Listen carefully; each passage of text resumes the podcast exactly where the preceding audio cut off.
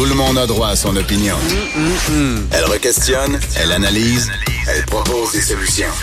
De 14 à 15. Sophie Durocher. On n'est pas obligé d'être d'accord. Je ne vous apprends rien en disant qu'on vit des heures euh, difficiles dans le monde merveilleux des médias. Euh, et c'est pour ça que c'est assez surprenant parce que bon, c'est difficile aussi dans le domaine des magazines. Beaucoup de magazines en, en arrachent, c'est le cas de le dire. Euh, c'est pour ça qu'on a été assez surpris d'apprendre cette semaine que c'était Louis Morissette qui rachetait le L Québec et le L Canada. Et comme elle a été pendant de nombreuses années dans le milieu des magazines, euh, euh entre autres au magazine Châtelaine où c'était ma patronne, je me suis dit que ce serait intéressant d'en parler avec Lise Ravary. Bonjour Lise. Bonjour Sophie. Écoute, euh, Louis Morissette, semble-t-il, a fait une bonne affaire quand même euh, en rachetant euh, El Québec parce que les gens de la Gardère euh, euh, étaient vraiment intéressés à trouver un partenaire au Québec puisqu'il s'apprêtait à lancer avec V la, la, télé Elle Fiction. Mais est-ce que c'est une bonne affaire pour Louis Morissette qui possède déjà évidemment le magazine Véro puis d'autres plus petits magazines? Est-ce que c'est un bon moment pour acheter un magazine féminin? Bon, je, je, ne connais pas les, les, les, détails de la transaction. Je peux juste parler de Elle Québec que j'ai dirigé aussi euh, pendant quelques années. Euh, à l'époque, Elle Québec était publié euh, par euh, Transcontinental. Absolument. des médias, et puis après Transcontinental. L'entente, elle, le magazine appartient euh, en partie aux partenaires. Ouais. Et, et l'autre, l'autre moitié, finalement, à la Gardère. Donc, c'est pas une propriété à 100% de, de, de, de Louis Morissette. En fait, il vient remplacer le, le précédent, qui était québécois. Québécois, c'est ça? Qui avait, lui, acheté les magazines. En tout cas, c'est... c'est, c'est de Transcon, ben oui, c'est ça. C'est un, c'est un milieu difficile. Mais moi, je pense... J'ai, je pense que c'est une bonne affaire.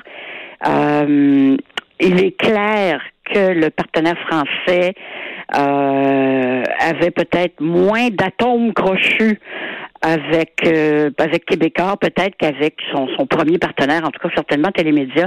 C'est très particulier parce qu'il faut que ton magazine, ton L est euh, soit, soit intéressant pour les, les gens d'ici. Hein? Oui.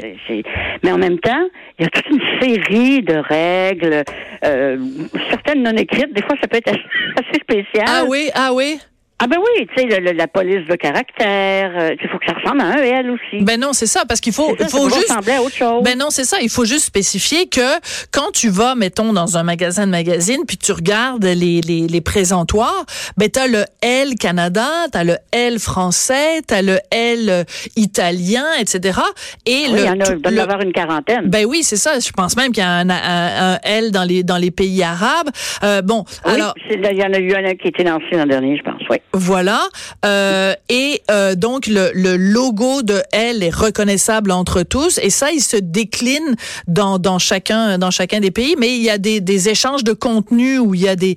Tu sais, Oui. quand tu ouvres ton L, que tu sois à Paris ou que tu sois à Los Angeles ou à Tombouctou, bon, ben tu, tu reconnais quand même des choses qu'il y a en commun, dont un accent très, très, très marqué sur la mode. Ce qui fait en sorte que, moi, au début, je me disais, ben, Louis Morissette, il y a déjà Véro, puis là, mais c'est pas la même clientèle. c'est pas du tout la même tout la clientèle. C'est même pas la même clientèle. Ben, bon, c'est un peu la même clientèle pour les annonceurs, mais pas exclusivement. Ouais.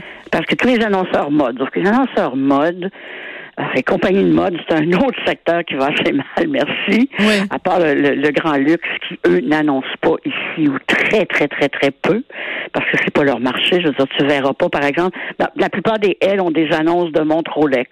Ouais. OK? Et Pas au ici, Québec. il y en, au Québec, il n'y en a pas. À Elle Canada, que j'ai lancé, que j'ai créé. Bravo. lancé. Bravo, madame. Merci. Et on, on, on en a eu un peu, mais ce qui les intéresse, eux, évidemment, c'est le marché américain, le marché Mais non, c'est asiatique. Le Québec est un... Et, et le, le L Québec a toujours été regardé différemment par le partenaire français avec, je dirais, avec tendresse. Ah oui. Parce que C'est le les petits Québec cousins? C'est le les petits droit cousins? de faire Oui. des choses Ah que d'autres éditions n'ont pas le droit de faire. Ah, ça, c'est intéressant. Donc, Parce comme si... reconnaissent Ouais. l'expertise. Ouais. Euh, et- et- La société Et- distincte? la société distincte. Ouais. Oui. Et ils trouvent ça, euh, ils sont, moi je dirais, dans mon temps en tout cas, c'était une espèce quasiment de relation de, de grands frères, Ouais. mais, mais très très bienveillante. Là. Pas, euh, Ouais. moi j'ai eu énormément de plaisir à travailler à elle et énormément de plaisir à travailler avec le partenaire français qui avait ses bureaux à New York, évidemment.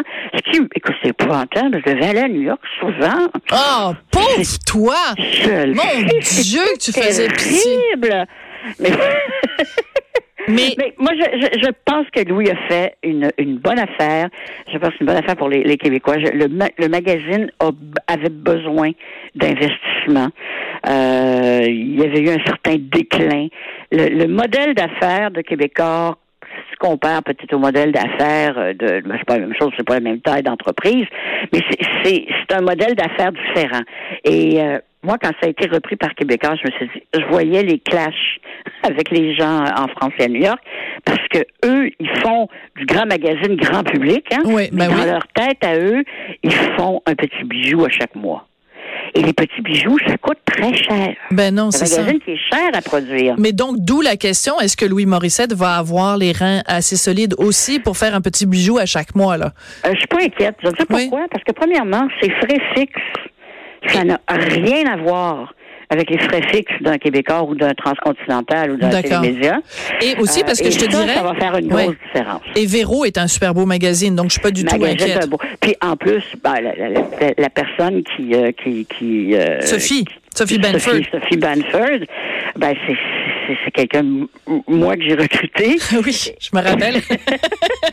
Oui. Et euh, j'ai toujours trouvé que Sophie Banford était, comment je dirais, hmm, pas de faire trop euh, pédant, là, mais une, excellente, euh, une excellente succession à mon travail. une bonne relève, une bonne relève. Une excellente relève. Et puis je pense que euh, c'est, c'est- elle se met l'année là-dedans, puis elle va se mettre là-dedans. J'ai beaucoup confiance en elle pour le contenu. D'accord. Je pense Alors- que Louis Morissette est un gars stratégiquement très intelligent. Il l'a démontré depuis quand même un bout de temps. Je- moi, je pense qu'il a fait une bonne affaire. Puis il va s'entendre fantastiquement bien avec les Français. Avec la Gardère. OK. Alors, donc, tout ça fait partie aussi du changement. Euh, Groupe V, donc, il lance cette nouvelle chaîne Oui. qui va s'appeler, donc, Elle Fiction. Ça commence en septembre.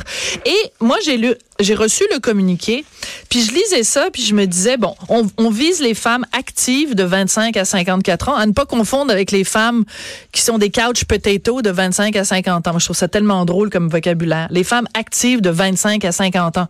C'est, un- terme Qu'est-ce que ça veut dire? Qu'est-ce que ça veut dire? Bon, et là, termes ça veut dire des femmes qui travaillent, c'est ça que ça veut dire. ah, d'accord. Et, euh, et versus les femmes inactives. Bon, alors, et euh, ça, on les mères à la dit... maison, c'est clair qu'ils font absolument rien. Non. Alors, euh, on va montrer des séries comme Beauté désespérée, Gilmore Girls, etc. Et là, il y a une phrase qui m'a fait hurler.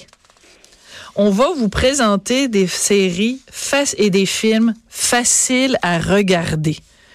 Et là, je me disais, attends deux secondes, toi. Es-tu en train de me dire que les femmes, ça leur prend des petites affaires pas trop compliquées parce qu'on est des femmes, puis que, tu sais, il faut que ce soit facile à regarder? J'ai C'est- pas tellement aimé le vocabulaire. la- Ça va être à la télé, parce que la chick lit, la littérature euh, dite féminine, euh, est à la littérature. Moi, je, je questionne cette transaction-là avec V. Mais bon. Parce que aussi, que regarde, tout va fonctionner. il va y avoir une entente, donc on va diffuser des, des séries Hallmark et des séries adaptées de romans harlequins. En tout cas, je pense Bon. que toi et moi, on est très, très, très actifs, hein? Oui. Et, euh, hum, pas sûr, moi, qu'ils vont venir me chercher. Ben, beauté désespérée peut-être, mais Ouais. harlequin, Hum, bon, pas vraiment, hein? je préfère... euh, Disons que M'abstenir. regard sur les femmes qui est assez loin de celui du L français. Lise, toujours un plaisir de te parler. Il me reste 10 Toujours. secondes pour saluer mes collègues Joanie Henry à la mise en onde, Hugo Veilleux à la recherche. Je vous laisse en compagnie de Mario Dumont. Et oubliez pas, lundi, hein, toute la journée des balados, écoutez ça, bon congé.